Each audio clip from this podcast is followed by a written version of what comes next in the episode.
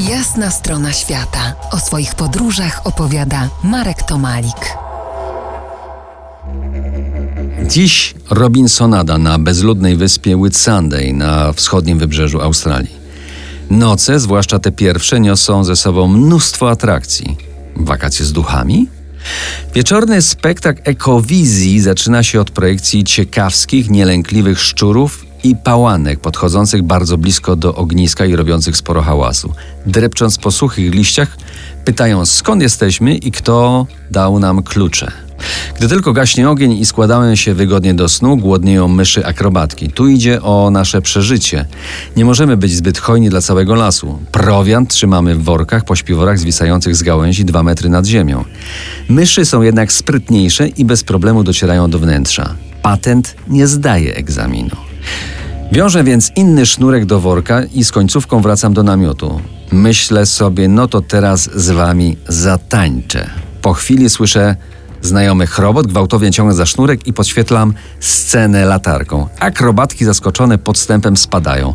Nawet nie zdążyły otworzyć spadochronów. To jednak do nich należy wygrana tej nocy. Przecież nie będę szarpał sznurkiem do rana. Zajmę się tym jutro. Good night, mice.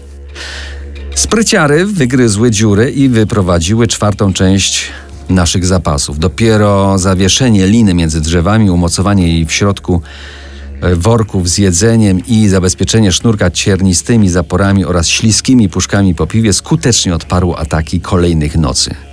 Pobudka o wschodzie słońca, poranna kąpiel na golasa w oceanie erotycznie nakręca apetyt. Śniadaniu towarzyszy kolorowe ptactwo i dwie ponadmetrowe iguany. Nie tylko chcą się przywitać, wygrzać w słońcu, dokładnie tam, gdzie siedzimy. Momentami łażą za nami krok w krok, czekając na to, co skapnie ze stołu. I nie gardzą przytulnością wnętrza namiotu. Gdy słońce wyszło trochę wyżej, ruszyłem na zwiadę 6 kilometrów na drugi koniec plaży. Tam dzień wcześniej wypatrzyłem urokliwą zatokę. Zatrzymał się czas. Woda z niebieskiej zamieniła się na turkusową a ja, aby złapać punkt odniesienia, wspiąłem się jeszcze wyżej, na wydmę.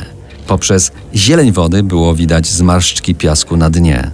Ze zdumieniem odkryłem, że miejsce, które uważałem za koniec plaży, wcale nim nie było. Od zmysłów niedoskonałość. To koniec dzisiejszej opowieści o jednym z rajów na ziemi. Ale za tydzień po jasnej stronie świata inny raj.